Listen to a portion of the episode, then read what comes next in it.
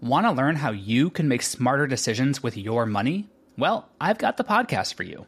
I'm Sean Pyles, and I host NerdWallet's Smart Money Podcast. Our show features our team of nerds, personal finance experts in credit cards, banking, investing, and more. And they'll help you make the most of your money while cutting through the clutter and misinformation in today's world of personal finance. You'll get clarity on strategies to help you build your wealth, invest wisely, shop for financial products, and plan for major life events. Listen to NerdWallet's Smart Money Podcast wherever you get your podcasts. As a longtime foreign correspondent, I've worked in lots of places, but nowhere as important to the world as China. I'm Jane Perlez, former Beijing bureau chief for the New York Times. Join me on my new podcast, Face Off US versus China, where I'll take you behind the scenes in the tumultuous US China relationship. Find Face Off wherever you get your podcasts. This is Argentina, a South American nation which has been home to an unprecedented period of sustained growth, quintupling in size in the last decade. This nation has seen remarkable resilience through financial crises, and even though it cycled through five presidents in two weeks, its continued reinvestment in itself has paid off many times over, as average incomes have doubled in the same time period to create fantastic increases in quality of life for all of the citizens of the nation. Or at least, that would have been the video that we were making a few years ago. Unfortunately, today, the economy of Argentina tells a very different story. Just as quickly as the economy soared to these lofty heights, it has crashed back down, bringing about a period of heavy inflation and widespread poverty. But perhaps this shouldn't be a huge surprise. In the last 100 years, the economy of Argentina has been categorized by periods of massive growth followed by huge declines, making the most recent decades little more than a continuation of that unfortunate trend. This is a real shame because Argentina obviously has a lot going for it. From a healthy population of productive workers, strong natural resource reserves, and even a landmass that is very conducive to foundational industries like manufacturing and agriculture. But despite all of these advantages, Argentina has time and time again fallen into this unfortunate pattern and is now teetering on the edge of becoming a full blown failed state. Nobel Prize winning economist Simon Kuznets is said to have remarked in the early 1970s that there are four types of economies in the world developed, underdeveloped, Japan, and Argentina. We have already explored what makes Japan so weird, but to unravel the mystery of Argentina, we're going to have to understand a few specific issues. What has caused the various economic booms over the years? What has caused the subsequent economic declines? And why is this most recent downturn just a little bit different? Once we've done all of that, we can get to the fun stuff and put Argentina on the Economics Explained national leaderboard. How's that for a 2020 grand final? It may sound unbelievable today, but at the turn of the 20th century, Argentina was one of the 10 wealthiest countries in the world. Its domestic industries, which revolve primarily around high end agriculture, had benefited greatly from an influx of investment from Europe and America, and the nation was able to adopt modern commercial farming techniques. This worked especially well considering that those same countries that invested so heavily were also fantastic export markets who, through their own economic growth, had developed quite the taste for red meat, which before this time was seen as a bit of a luxury. This growth was further accelerated by massive European immigration into the nation, which brought with it even more money from people looking to set up their new lives. Overall, this was fantastic, and by 1905, the average Argentinian was about as wealthy as the average citizen of France, Britain, or Germany, and only slightly poorer than the average American. There was a slight asterisk next to this success, though, which was that the politicians and business leaders who oversaw this growth were extremely corrupt, and the wealth the nation was growing was being distributed very unevenly and went primarily to the aforementioned European immigrants. This wouldn't necessarily have been a problem in the long run because the nation was still getting wealthier and even people at the bottom were enjoying an increased standard of living, but of course, it didn't go on forever. World War I was, let's say, an interesting time for Argentina. The country remained totally neutral, but that does not mean that they were not heavily influenced by the fallout of the war. For starters, due to a massive influx of European immigrants, many of whom were from nations that were now at war with each other, it found its population was rather hostile. A much more tangible effect was that all of the nations that had been pumping investment capital into Argentina and buying up all of their exports were now broke, on account of having to fight the largest and bloodiest war in history up until that time. This pushed the country into a long period of stagnation that was only worsened by the Great Depression in 1929. luxuries like red meat on the dinner table and foreign investment quickly fell out of style. This was a real problem for the leadership of the nation. Not only were they no longer able to make themselves incredibly wealthy off the success of Argentina, but the people of the nation who were enjoying the second-hand wealth were becoming increasingly restless. A solution was needed and fast, so a series of trade deals were set up with European nations to try and reignite the growth of the previous decades. Unfortunately, these trade deals were very one sided, and they served primarily to solve the issue of corrupt politicians not getting rich, rather than the problems of a nation losing its primary industries. The most famous example of such a deal gave Britain, with its asymmetrical flag here, exclusive rights to sell coal to Argentina, and also gave British companies the right to buy up and control the Argentinian meat industry. Sure, this gave the country a small boost in exports, which was very important, but it also gave away Argentina's primary industry to a foreign power, which was terrible. It was such a poorly planned out deal that corruption was really the only reason that leaders from Argentina would have been compelled to agree with such onerous terms.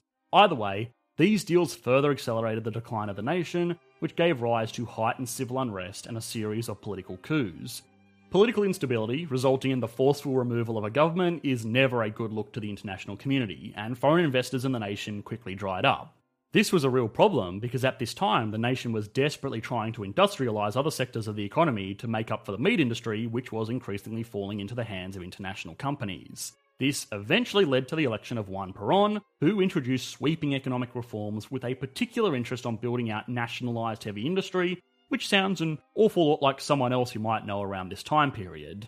For what it's worth, this tactic of nationalise everything that was owned by foreigners and pumping money into building out industry did sort of work for a while. But once other nations had recovered from the Second World War, they were very cranky that all of their foreign assets had been stolen. To add insult to injury, Argentina was more than happy to extend an open invitation to German Nazis that the world had just fought so hard to defeat. For this reason, nobody wanted to invest in Argentina or buy any of the stuff that they were making in their fancy new factories, and for a nation that was heavily dependent on exports and foreign investment, this was a major blow.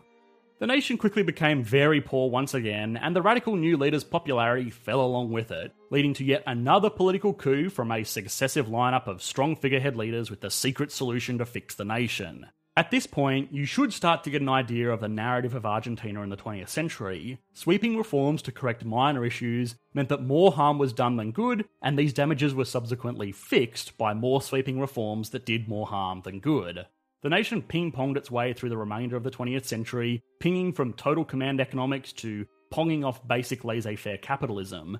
Now, any regular viewers of this channel will know what I'm going to say next. This kind of back and forth decimated the stability of the nation and the confidence that people had in it. People don't want to invest or start families, careers, and businesses in a country that could be flipped on its head in the next election. They don't want to save for retirement under a regime that could plunder their piggy bank, and international organisations don't throw money into a nation that will give them nothing in return. So, yeah, stability and confidence, no huge surprise there. But what if we looked a little bit deeper? Remember, Argentina was a wealthy and stable nation, so what was it that caused their decline while other similar nations like Canada and Australia sailed on with their prosperity intact to this day? Well, to answer that, we have to look at the Argentine paradox. The actual reason behind Argentina's continued economic instability is a point of much debate between a host of economists. Just like the three decade long stagnation of Japan, Nobody really knows for sure, but there are a few prevailing theories for both. Economists have primarily looked at the Argentinian economy in contrast to Australia and Canada, specifically, who were all very similar entities at the turn of the last century. They all had modest populations, they had a large population of European settlers, and they all had a healthy collection of natural resources and farmland. So, the question was what made the difference? The first proposal put forward by Guido di Tella, an Argentinian economist and businessman, was that the main difference between Argentina and other settler societies such as Australia and Canada was its failure to seek adequate alternatives to compensate for the end of geographical expansion with the definitive closing of the frontier. 100 years ago, these countries were all far less utilised than they are today, where almost every square inch of the land is accounted for in some way, primarily agriculture. Back in the day, these nations all had policies that if you could go out and find a piece of unused land and make it work as a farm, it was all yours. The problem was that Argentinian farmland is far more arable than farmlands in Australia and Canada, and also by virtue of the country being smaller, much less available. This over time meant that Argentina had fewer farmers with more land and influence, rather than more farmers with less influence. Throw in a healthy dose of anti competition and corruption, and ta da! Suddenly, the core industry of this nation is built on a fundamentally unstable platform. Another popular theory is that the nation's political climate and systems were not as well equipped to handle the new political landscape of an increasingly globalised world.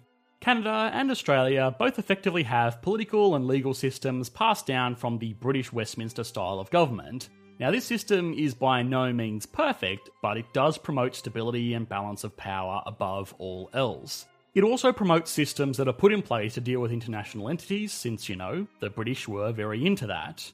By contrast, Argentina had its political systems passed down to them primarily from Spain, which takes a more run and gun approach to international policies and has much less of an institutional emphasis on political stability. This is a slightly controversial theory, but for what it's worth, ex British colonies have an average GDP per capita almost 50% higher than ex Spanish colonies. But perhaps the most compelling argument came from a 1992 paper published by a research team at the University of Madrid, which highlighted that property rights were the big thorn in the side of Argentina. Remember how the nation's assets kept on getting claimed by the state and then privatised and then claimed by the state and then privatised over and over again? Well, it turns out that that makes people really not want to invest in your country, which is really bad. Borrowing for growth is an essential part of managing a healthy industrial economy, but that health relies heavily on what terms you get that borrowing. On an individual level, if you were a skilled worker like a doctor or a dentist or even a tradesman, and someone offered you a business loan at 2% interest over a 40 year period to open your own operation, you would be silly not to take that deal. So long as you provide a good service, you should easily be able to make those repayments and be wealthier in the long run as a business owner rather than an employee. On the other hand, if someone offered that same loan but it had to be paid back with 20% interest over a five year period, well, suddenly that's a lot less tempting. Not only is the interest higher, but the entire thing needs to be paid back quicker, which means that those month to month repayments could easily be much more than the business will ever make. The same kind of toss up exists on a national level. Historically, very stable nations like the USA and, yes, even Australia and Canada can borrow money at very low interest rates over a very long time. But if investors look at Argentina, they're going to see all of this nationalising business and be pretty scared to invest. If they do put their money into the nation, they are going to want higher returns and also going to want to have that money out quickly before some new government gets any idea. So, in the long term, Australia and Canada got to be happy little business owners, and Argentina had to forever be the national equivalent of an employee who couldn't catch a break due to their poor credit score. Of course, there were many historical footnotes that accelerated these problems, not least of which was starting a war with their longest and most loyal trading partner, but some combination of these three factors are the foundation of the nation's economic woes. Or at least they were, because today, Argentina might be facing a very different problem a currency crisis. The most recent crisis was kicked off, as many have been before it, when it became obvious that Argentina would elect a new president that had a political stance that was more left wing than his incumbent opposition. A day after the primary election took place, the Argentinian stock market plummeted by more than 48%, as investors feared they could be in for yet another round of nationalisation. The difference this time is that its currency had been thrown into jeopardy with no real plan to save it. In the early 1990s, the Argentine peso was pegged to the US dollar at a rate of approximately 3 to 1. This was enacted in an attempt to ward off inflation, and it worked decently well. Currency pegs involve the home nation, in this case Argentina, keeping massive piles of foreign currency that they want to fix against, in this case US dollars. By being there to always honour that 3 to 1 exchange rate, the market more or less falls into line because no buyer will accept less than 3 pesos per $1 and no seller will accept less than $1 per 3 pesos. We have explained how currency pegs work in much more detail in our video on Entropia Universe of all things, so if you are still confused, go and watch that. But in short, so long as people believe that a government can honour the currency exchange they say, that's what the currency conversion will be, and sometimes this works so well, the government doesn't even need to get involved people will just exchange at the agreed upon price of their own volition. Unfortunately, this system fell apart during the last economic crisis in 2001, where people rushed to exchange their pesos to US dollars until the exchange board completely ran out of reserves, at which point the Argentine peso effectively became a free floating currency, despite the government still trying their very best to prop it up. Those efforts include offering the highest interest rate in the world. Ever feel shortchanged by banks in your country only offering you half a percent interest rate on your savings, if you're lucky? Well, in Argentina, you can get as much as 25%. The only catch is, you need your deposits held in Argentine pesos. The reason this has become such a problem now is that this attempt to control the Argentine peso has done very little but introduce lots of American money into circulation. Given the historical instability of the nation and a rapidly declining value of the peso, people are moving to do more and more of their business in American dollars rather than Argentinian monopoly money. Today, Argentina effectively has a dual currency economy. Argentine pesos are still used for regular day to day activities like buying groceries or paying for a taxi, but major transactions like buying a house or a car or even getting paid are done in American dollars. If this becomes widespread enough, people will eventually not recognize pesos for anything, and Argentina will become the largest economy in the world to not have control over its own currency. Now, using a foreign currency is fine for small nations that don't have the capacity to truly run their own internal economic policies. Places like Monaco and even Montenegro get away with this just fine. But if Argentina cannot raise taxes or provide fiscal stimulus or borrow in its own currency, it will effectively become a dead state walking, just one bump away from complete implosion. And if history is anything to go off, there are plenty of bumps ahead.